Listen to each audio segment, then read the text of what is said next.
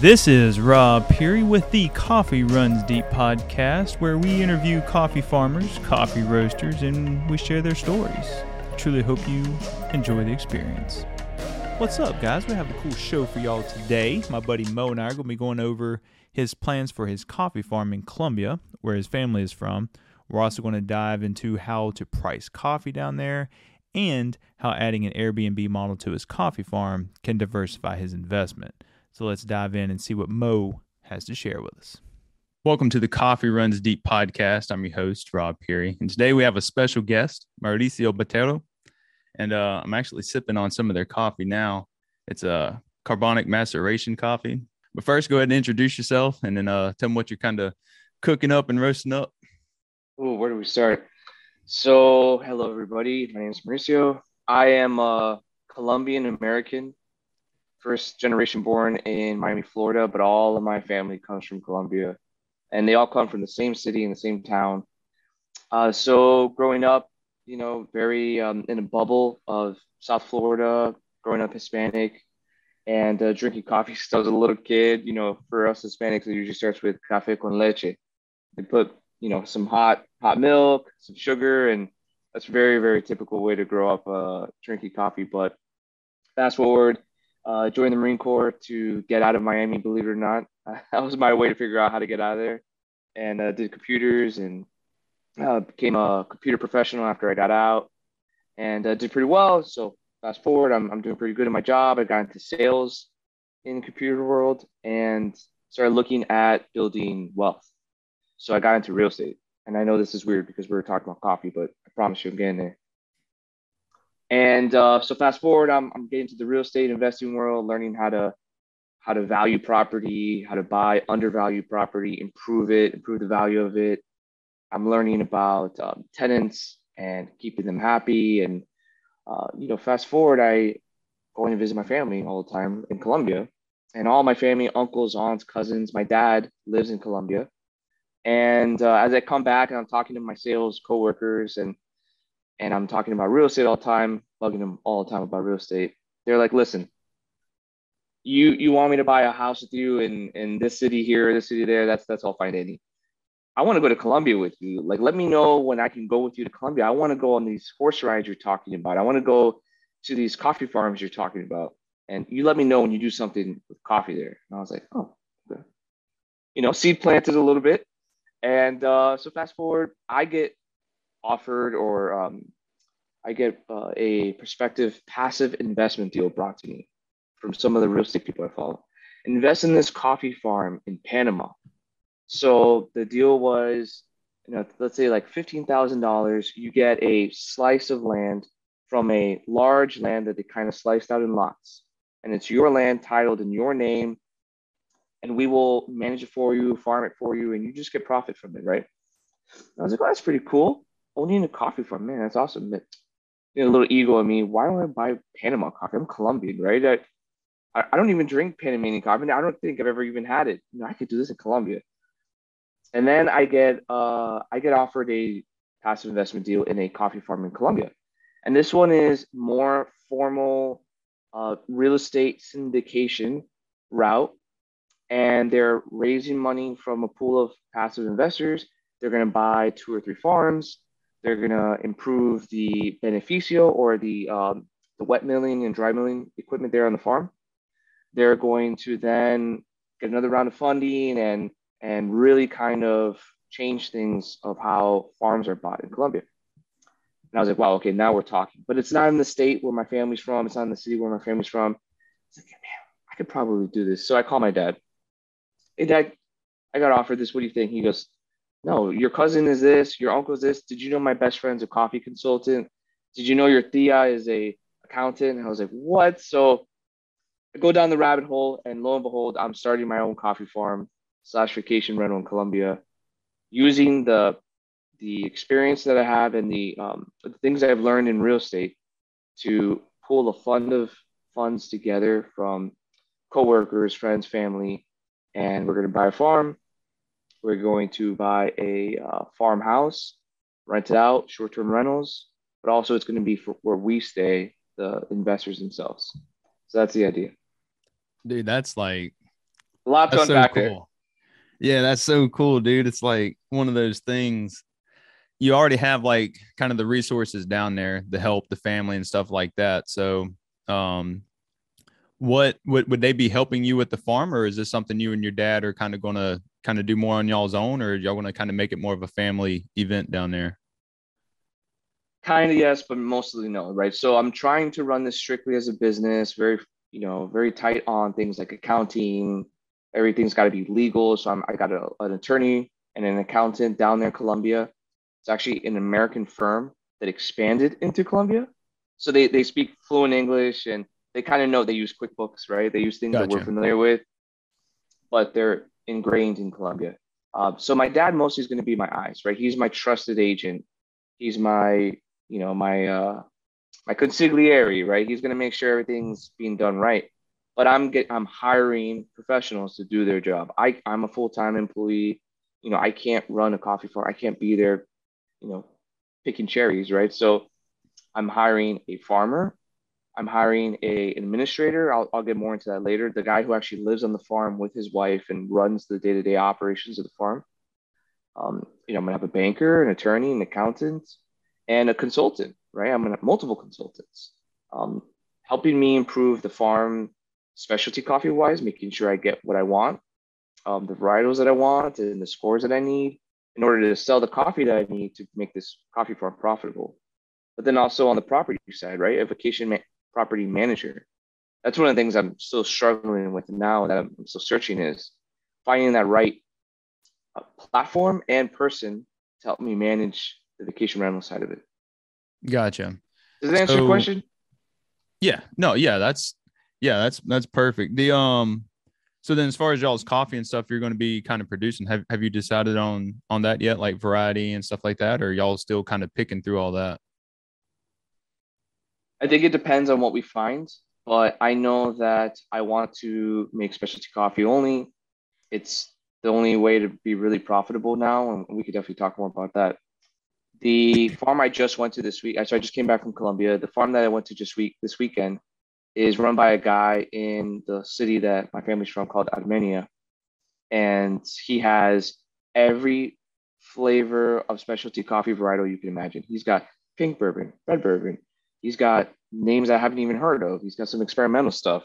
He's got Castillo, Colombia. He's got um, Caturra. He's got a couple of old Arabicas, like the OG original Arabicas. Um, so not exactly. I haven't figured that part out yet. But you know, first things first, I got to find the right land at the right elevation with the right view that has the space for the the cabins or the the farmhouse that I want to build.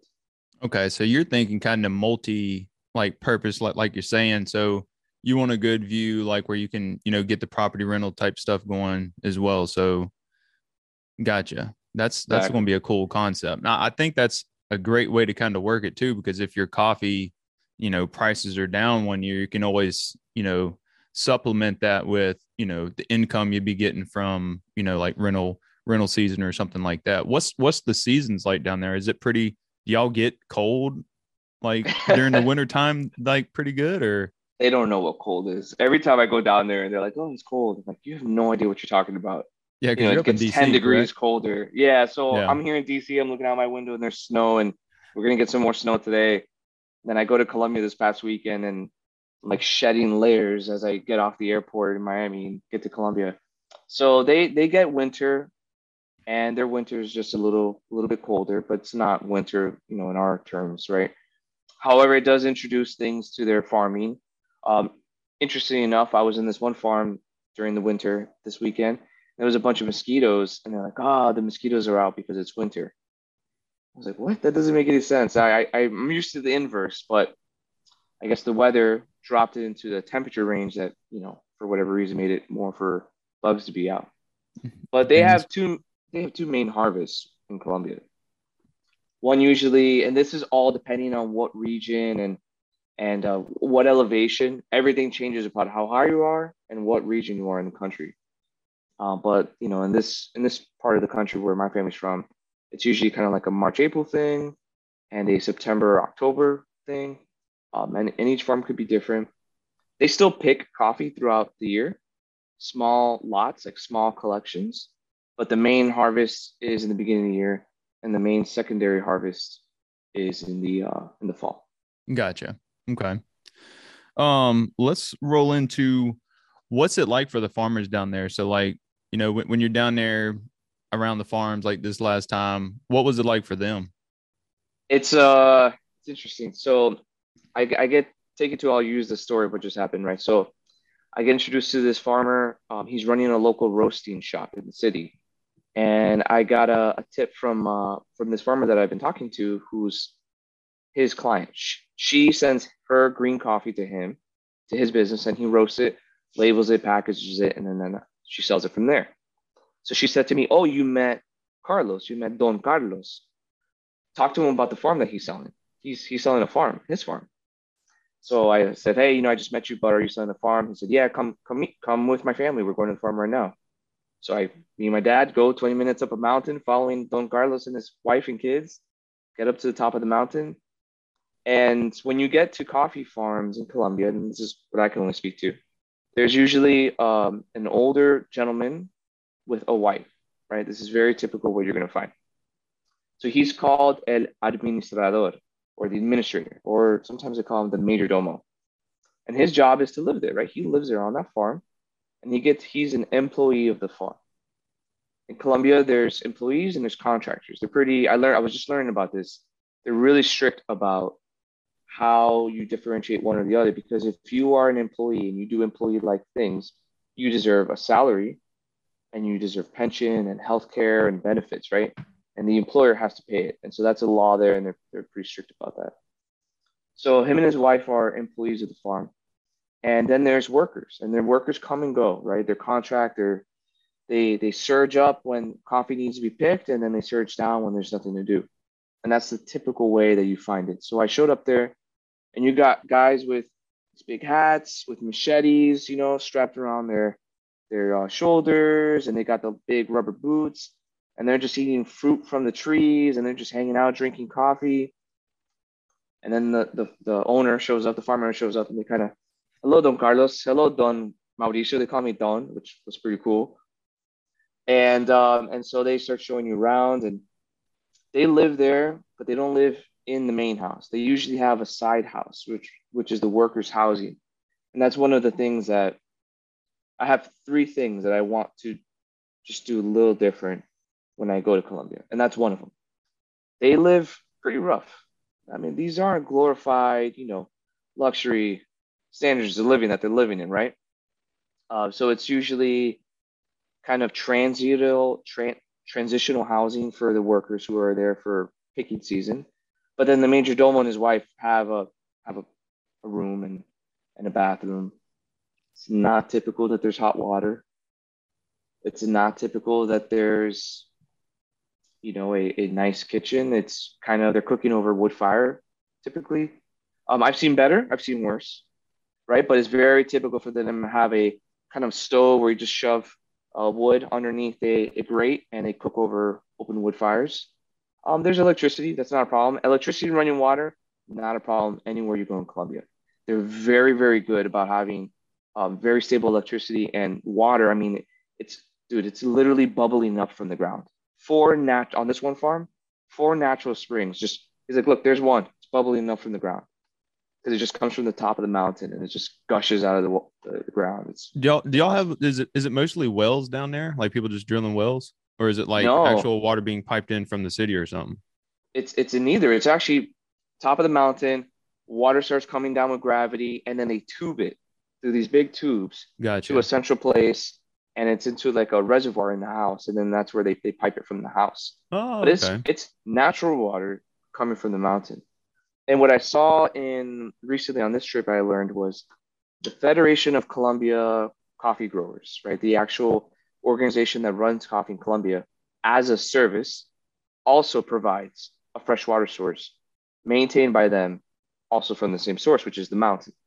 So in this farm's case, he had two, three water sources, two of his own natural and one from the Federation that he pays X amount of pesos a month to have fresh water. Hmm. so what does the pay look like for the farmers and stuff down there, or like for the workers? Is it pretty decent, or is it like, is it? Terrible. Can you make enough on a coffee farm to be sustainable down there? From whose perspective, right? So from the administrator's perspective, I was just running the numbers on this last night. And as I'm sitting there and everybody's giving me information about how much they make and you know, because I'm I'm planning this for my own operational costs of my farm.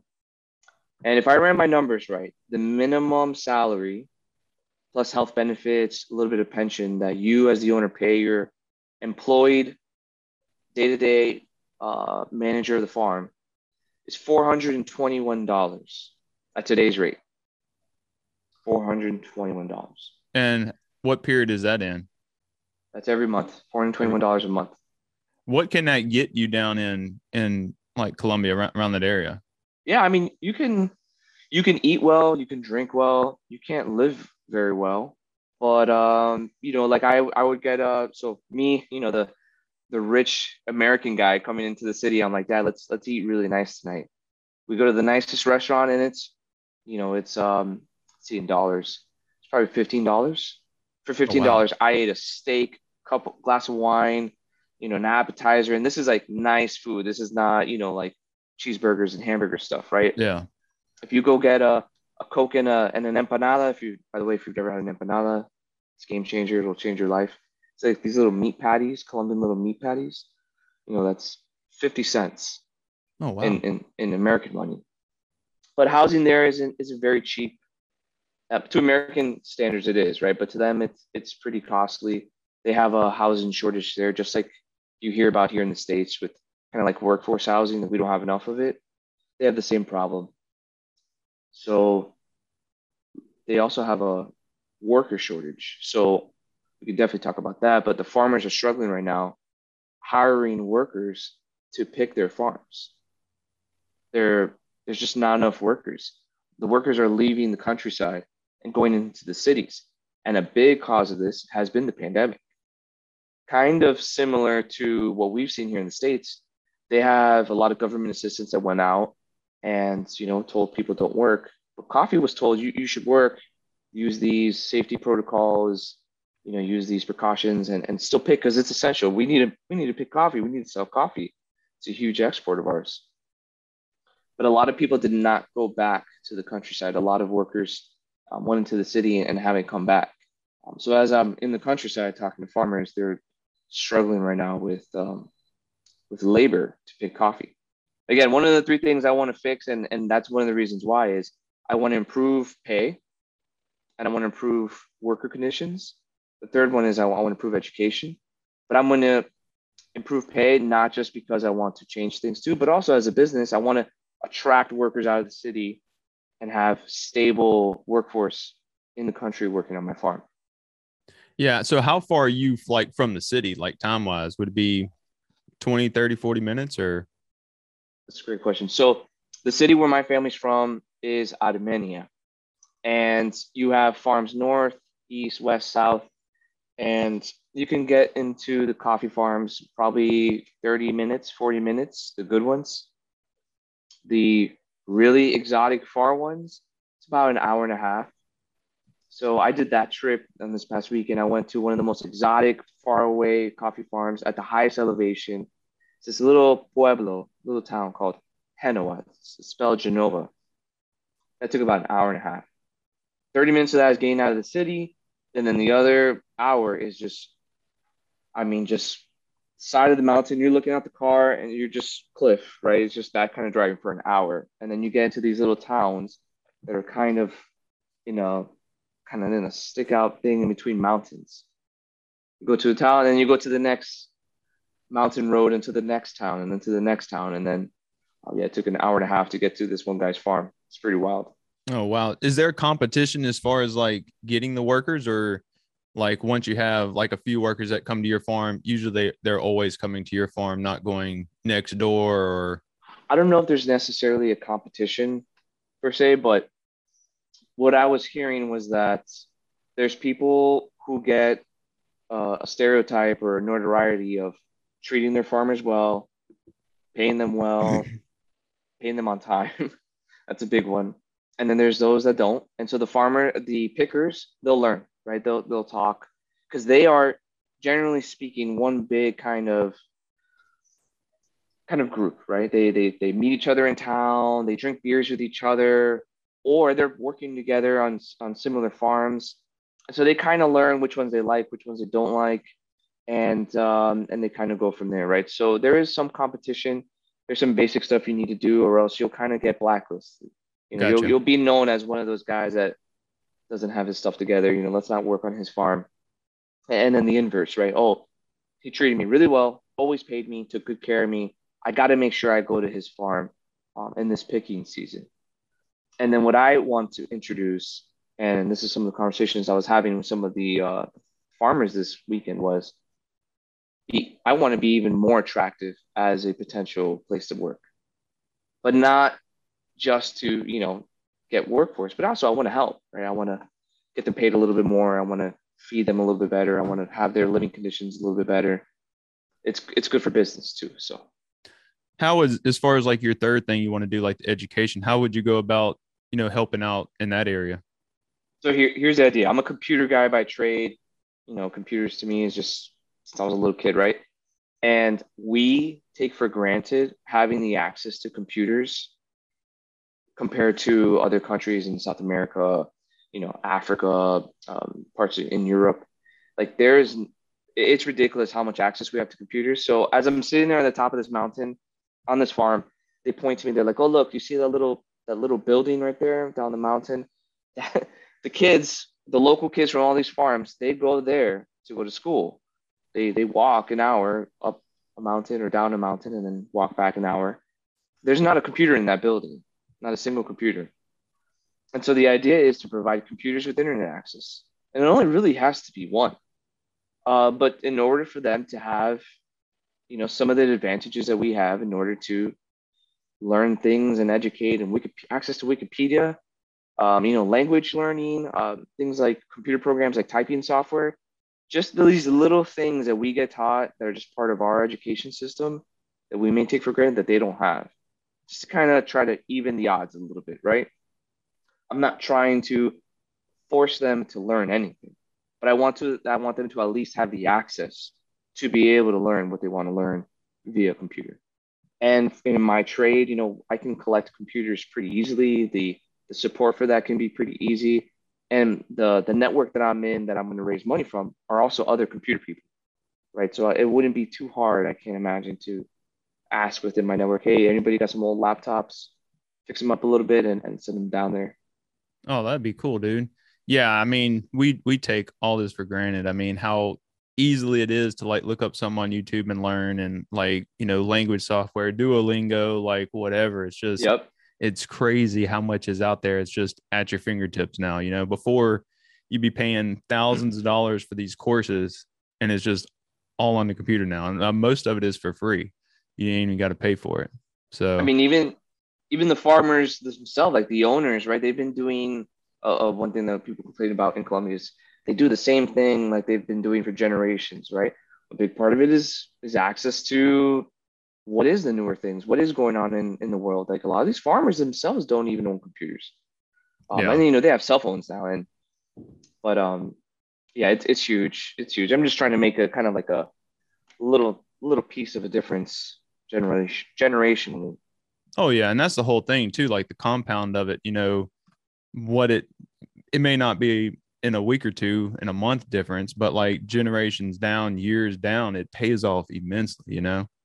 So I kind of want to go into that talking about kind of newer things like the carbonic maceration and stuff y'all do down there. Like where was this from? This was from like the the coffee Yeah. sent me. Where was So- that from? You're holding a bag of green coffee that I sent you.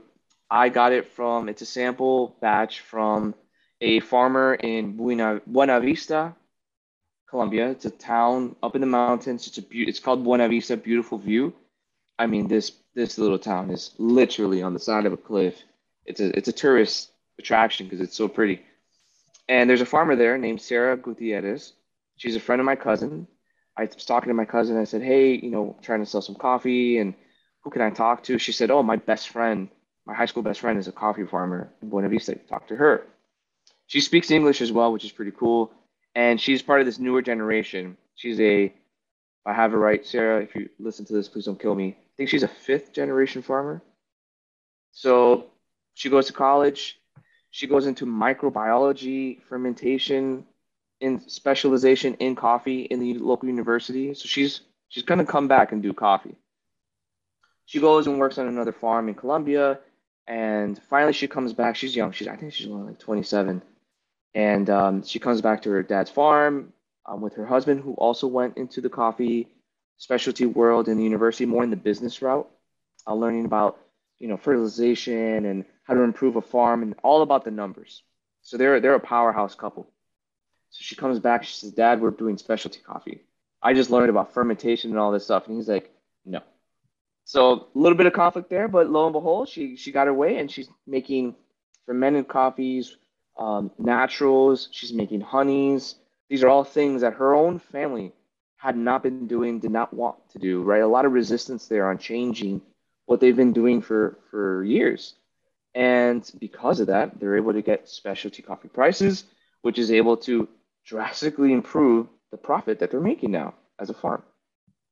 So this is carbonic maceration is one of these processing methods that are newer to Colombia. I didn't even know about it. I barely know about it, but it's it's some pretty funky stuff. It's using fermentation. It's it's letting the stuff ferment out with the the, the shell of and the, the skin of the coffee, cherry still on it, and kind of playing with this. And it's different fermentations. It's not anaerobic. I believe it's a, a little bit of aerobic.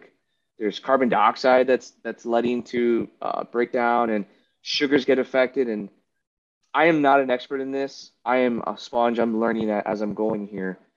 But hopefully, you saw the taste is just different than some of the normal stuff we're drinking.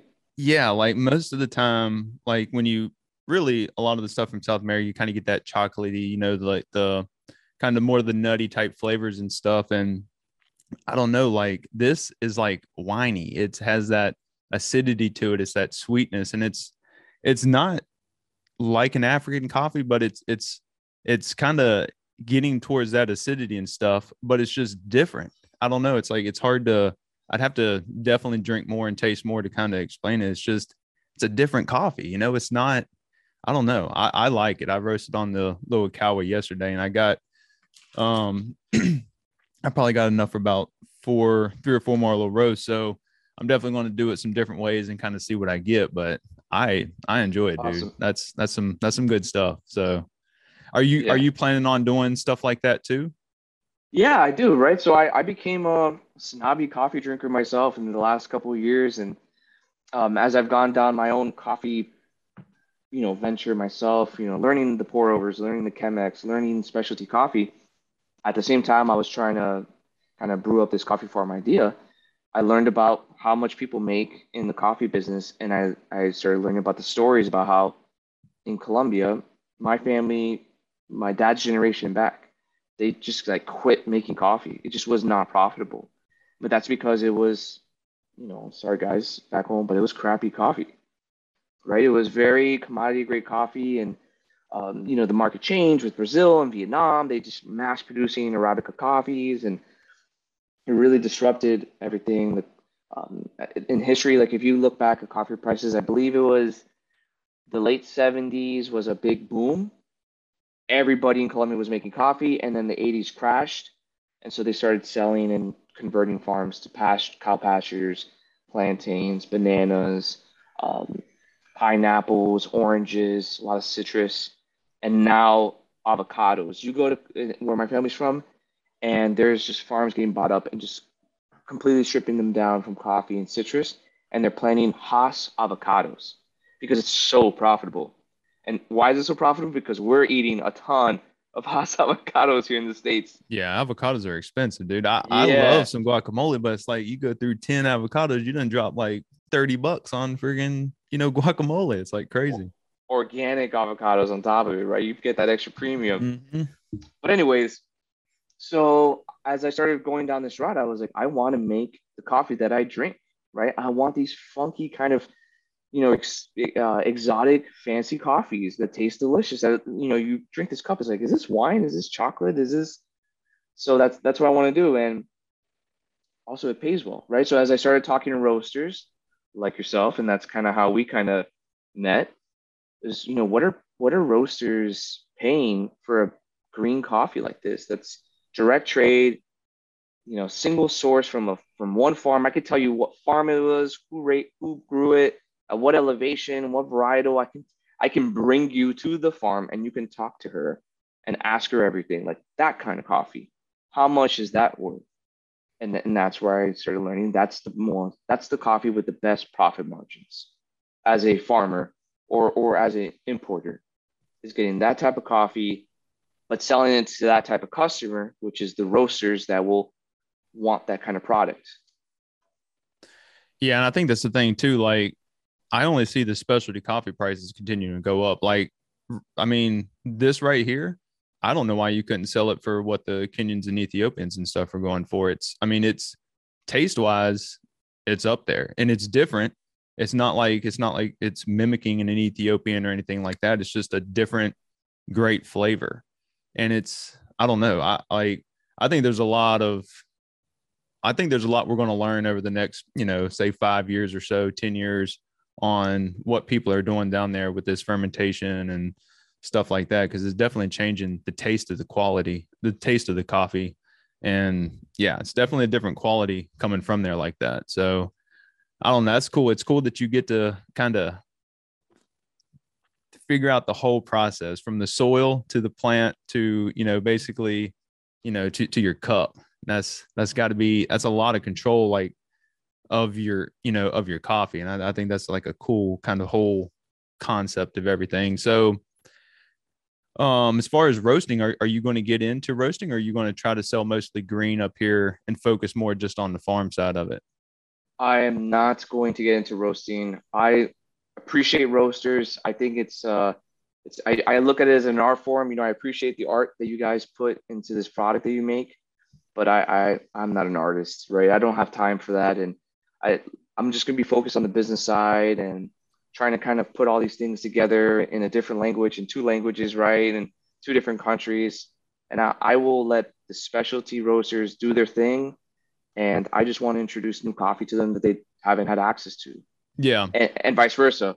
I want to provide access to Colombian farmers who had no, some of them had no idea that we Americans will pay $18 for a bag of coffee. And when I tell them that, like they mind blown. They can't even imagine it.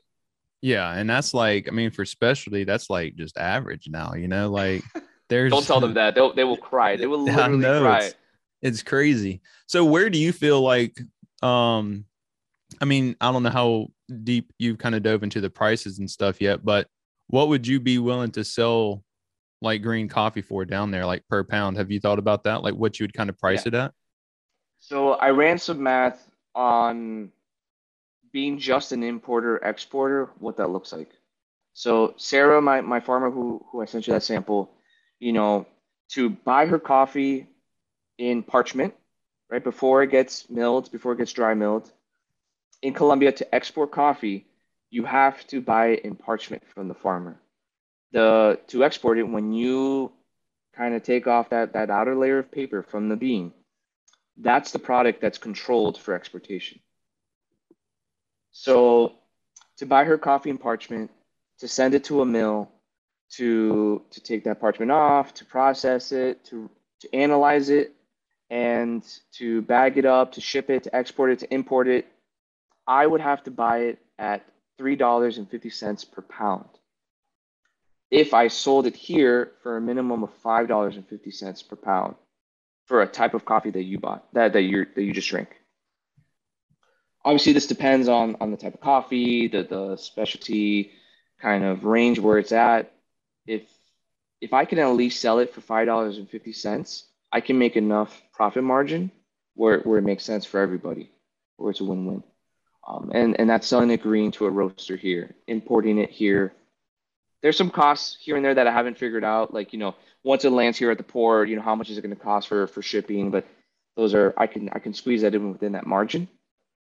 But yeah, that's at least bare minimum. If I could sell five dollars and fifty cents to a roaster, I, I think I'm in business. Would you be wanting to do kind of like have that control, or would you be going through like you know like a cafe imports type importer, or would you try to be focusing on individual roasters, say? You know, ABC roaster that's, you know, that takes a good bit of coffee if they buy like a whole lot from you or something. Would that be kind of more of your focus in the beginning, selling to like pretty much one good size roaster? hundred percent. That's my only focus. I'm hyper focused on that. I don't want to sell to these larger distributors. You know, for example, I went to a local coffee shop here in Virginia, and um, you know, I asked them. It's a it's a nice shop. They got pour overs, Chemexes. You know, they got specialty coffees, and I asked them, where do you get your coffee from? Distributor, right? So they they will never know what farmers gave them their specialty coffee. They can't. It's there's a there's a man in the middle there that, that will prevent that. I only want to sell to roasters who I can have a conversation with and say, hey, I just came from Colombia. I got this badass coffee. It tastes amazing. I had it sample roasted. Um, it it was certified. It, it got scored by a, a taster. You know, what do you think? And they say yes. And do you want to talk to the farmer? Do you want to um, do you want more? Do you want something different? What? Give me your feedback so I can give the feedback back to the farmer. Or if you speak Spanish, you want to talk to her directly. That's the type of relationship I want to have, and, and that's the type of roaster I want to sell to. And also because I think they're the only ones who would really be interested in paying the premium price for a very um, unique coffee that doesn't have a lot of availability, right? Like these are, this might be a micro lot. This might be the only batch of coffee in the entire world that tastes just like this because it was made once. Um, and, and if and if it goes well and you like it, I can talk to her and we can reproduce that and, and make, you know, maybe something special just for you, just for your shop in Maine or just for your shop in somewhere in another part of the country. Yeah, because I get a lot of people asking, you know, how, how can you buy direct from the farmers and stuff like that? And I don't think we really have a good system yet. I mean, you can get, you know, some yeah. some farmer to FedEx some coffee to You're kind of like what you did me, just send some like samples and stuff from somebody. But it's like we really don't have a good system where you can kind of trace everything. I, and I know like a lot of the importers do put where the farm's from and maybe a you know some verbiage about the farm and the farmer and stuff, but mm. it's it's definitely not as transparent as like you know like you're saying like you you get to especially once you get your farm and stuff up like they can literally call you and say, hey, like, you know, when when's your when's your next harvest coming through, or like when when you plan on shipping, and you can give them like the details right there, you know. So that's right. I don't know. I see. I don't know if I hope, but I think it'd be cool is if some of the larger, you know, importers and stuff, if we could kind of not consolidate it, but I feel like spread it more out through a bunch of smaller importers, like you're saying, like with with yourself, like importing your own coffee up here, you know, I just think that'd be so much cooler to deal with individuals than some large company bringing in a bunch of coffee that you really, like you're saying, you don't you don't really know because you're not you're not speaking to the farmers, you're not talking to them, and I don't know. I feel a lot of people want that, but I don't know if they know how to get that right now. So that's kind of what's cool about having these conversations because there's a few more people like you that I've spoken with who you know they're they're the kids down there that may have coffee farms. Uh frida is one of them like i just just interview with her and like so they're taking this technology and stuff and they're kind of bringing it you know up to you know europe or you know united states and like showing what they actually do. I think that's just such a cool concept to see it. It's it's not just coffee from peru at that point. It's not just coffee from colombia. It's coffee from frida you know and, and her farm and what they're doing. And same thing with you you know it's like you get to know these people like you and stuff and it's just cool to see what are what your ambitions are what you're trying to do with it. And i don't know man i, I think it's i think it's super cool. So yeah. as far as your like overall goal then you want to like what what size of a farm are you trying to do? In colombia they have uh, two farm measurements that are different than ours. They have hectares and cuadras. So i forgot the measurement of an acre compared to a a hectare. A like two point five yeah. or so. It's like yeah, it's a little over two acres. Yeah, one hectare is like two point something acres. So. Yep. So in in my head, you know, playing out how much money I think I can raise from my small network, and then talking to the coffee farmers and the consultants about how big of a farm do you need if it was specialty coffee with these prices that you probably sell for would you need for to have a, a, a profitable farm can't be too little where you know you, you can't get enough, but not too much where I can't raise that money. So I kind of fell into the 10 hectares kind of range. So the the on the napkin math paperwork, uh, math uh, is you could probably buy a 10 hectare farm for let's say in dollars $90,000, give or take 10,000. And then to improve the land, to buy the equipment, so that's going to cost you another 30 or another $40,000. So where, you know, 2 years later you have coffee ready to start selling, right? It takes takes a little bit of time. It takes about 2 years from what I'm being told to plant a tree, um, you know, care and feed in order to make sure it grows right and, and it starts producing coffee, about two years. However, there's opportunities there where you can buy a farm that already has coffee planted, right? That's already growing, that, that has plenty of life left on those trees. And that's what I undervalued or underestimated when I went on this trip this past weekend was this one farm I saw, the story I just told you, he already had coffee growing, specialty coffee, already certified organic for the same price. He was selling it for ninety thousand dollars. Oh wow! A little bit smaller farm, about nine hectares, but still, I mean, I, I you know, I, these deals do exist. So I, I don't know if that was answering your question, but yeah. Yeah, no, that yeah, just about what size you were kind kind of looking for. That yeah, because I mean, at that point you get cash flow pretty quick if you buy that farm. Then you'd kind of be able to start, you know, paying notes and stuff instead of having to wait until you actually start making money. Um, exactly. Would you be financing it through Colombia or would you be financing it up through the states then? Uh, so in Colombia, it is not easy for gringos, for Americans, to get loans there.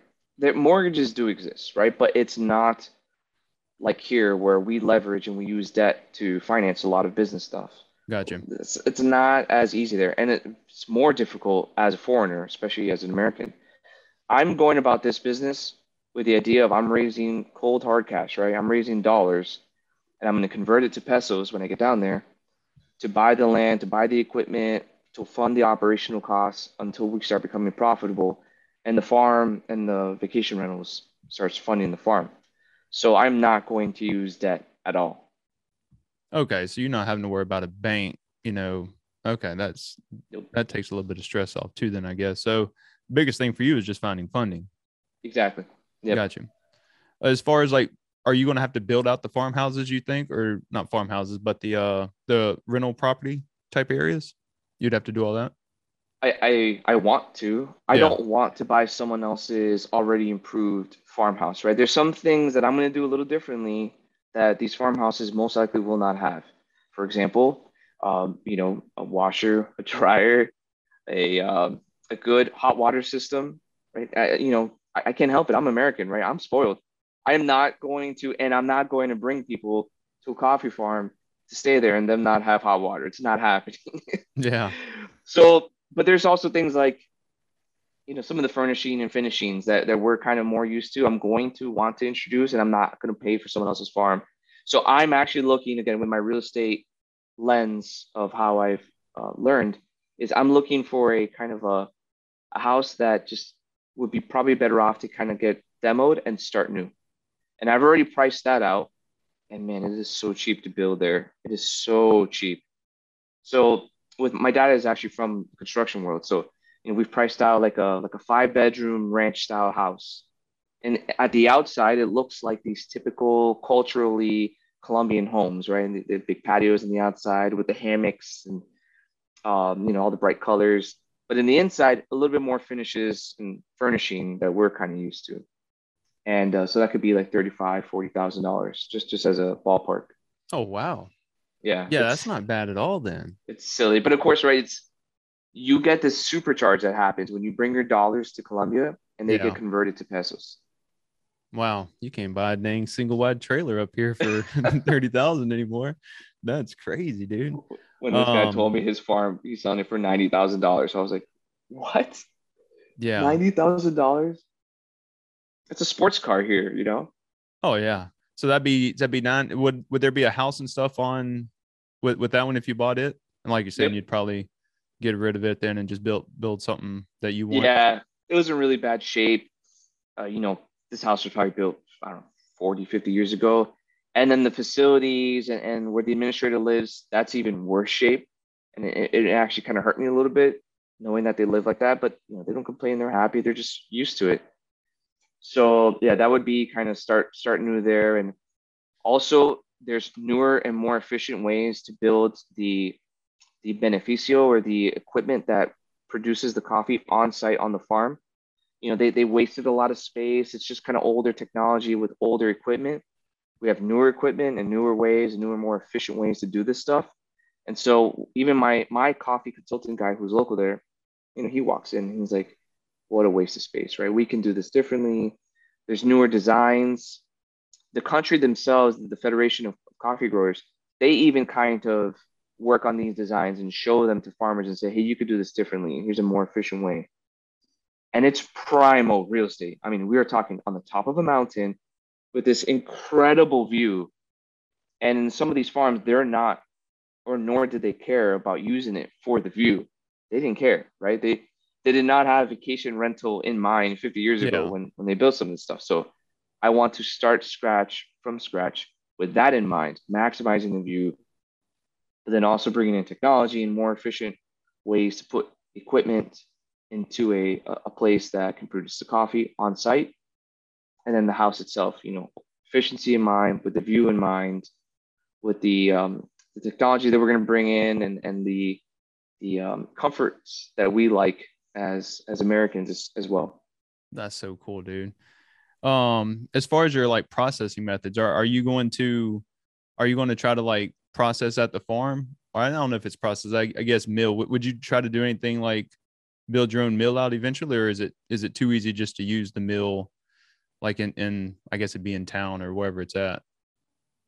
Again, I'm I'm learning here. So from what I've learned and what I've seen, most coffee farmers that are successful there have their own wet mill on site, right? So they they pick the cherries, they run it through the first stage, and depending on what process they're going to go, they're going to either depulp it there in a machine or they're going to let it, they're not going to depulp it. They're going to go maybe the natural uh, route of processing. Uh, they have their own drying beds there, either mechanically dried.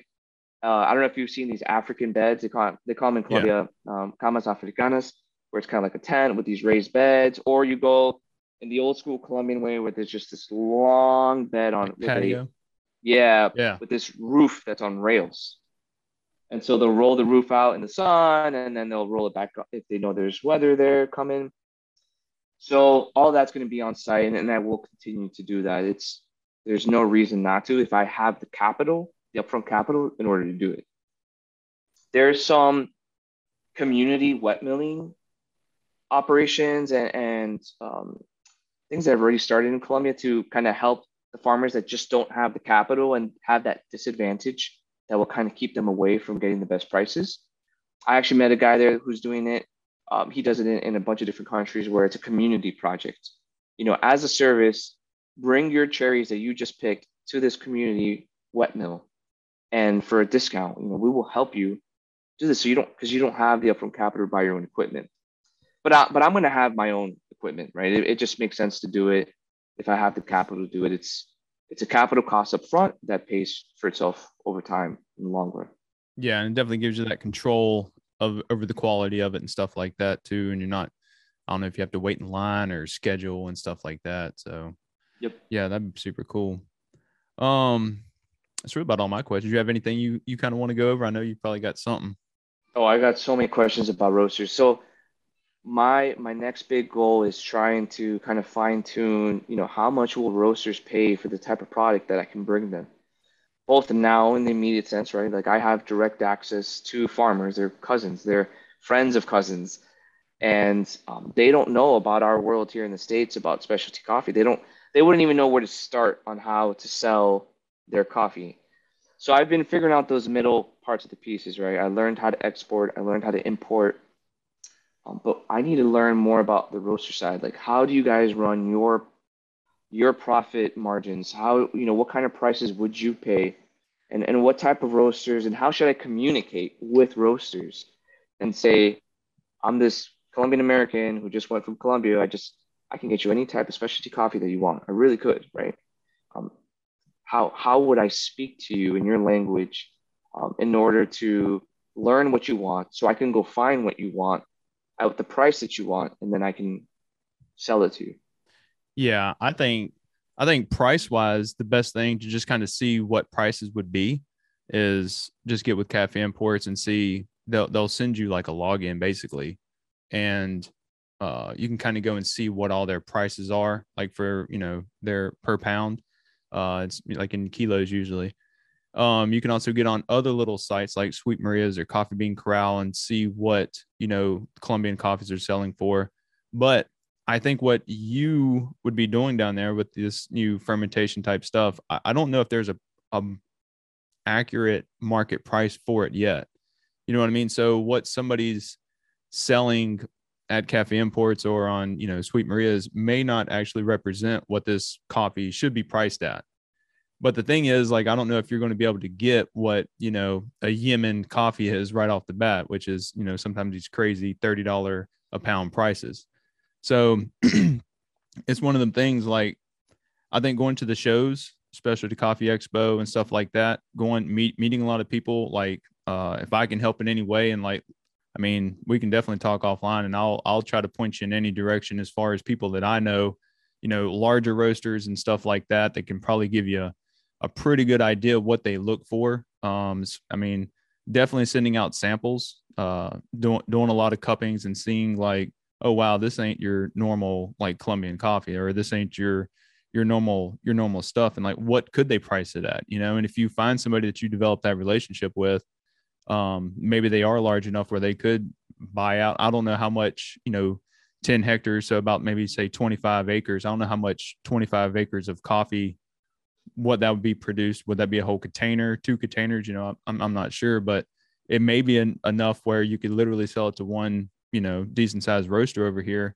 and they price and sell your coffee exclusively.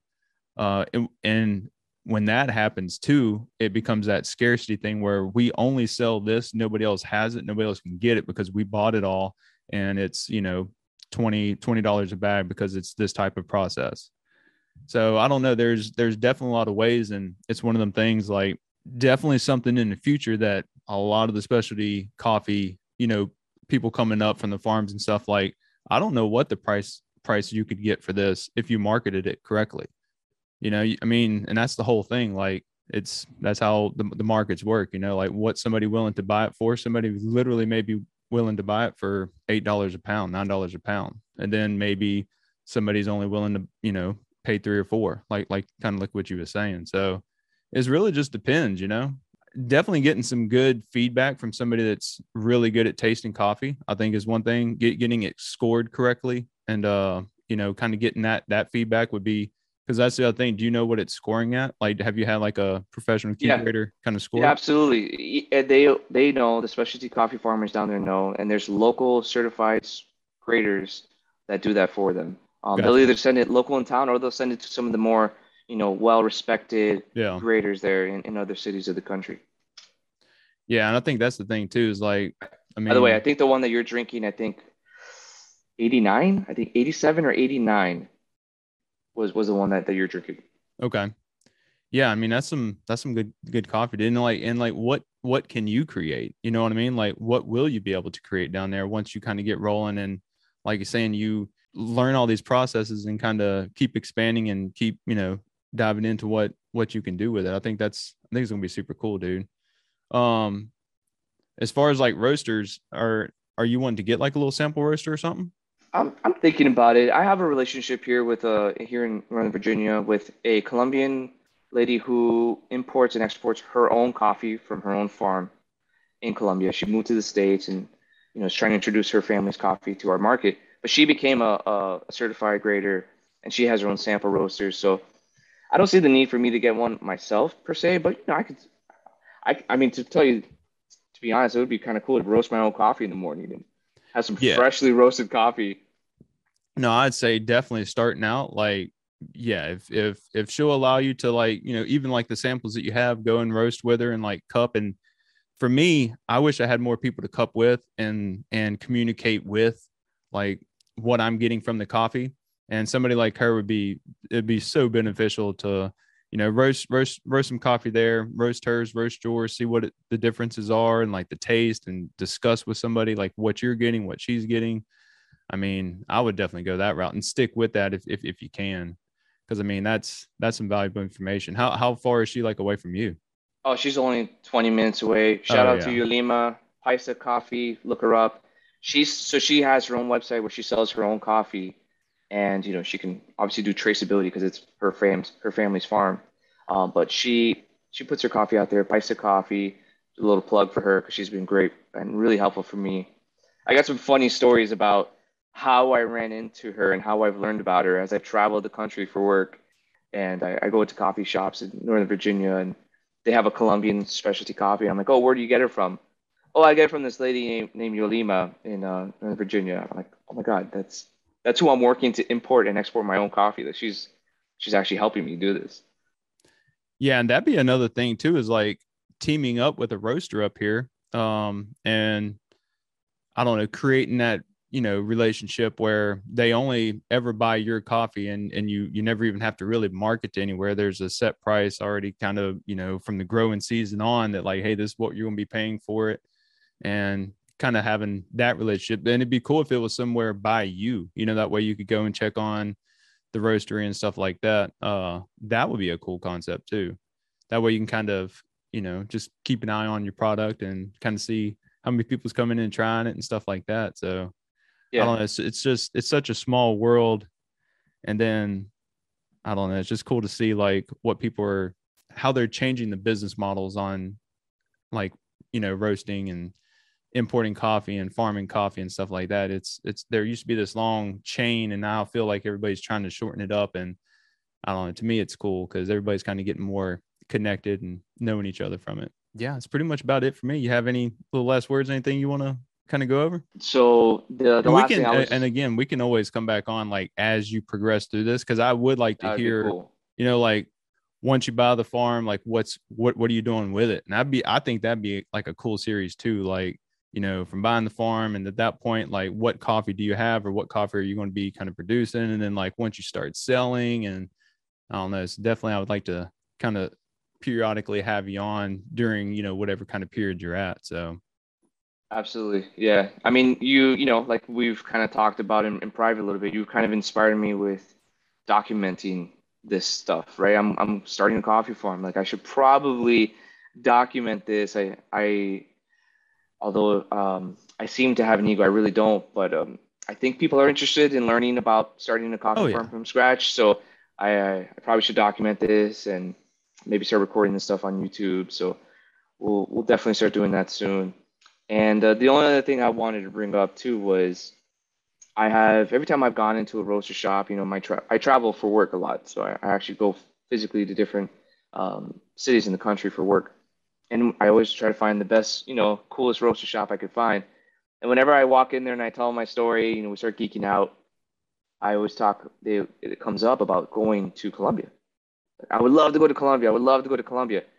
So when I tell my Colombian family or, or Colombian farmers I'm working with or importers, whatever, about man, there's a bunch of Americans that would love to go and do what I just did with you and walk your fields and you know drink your coffee from your farm here on your farm.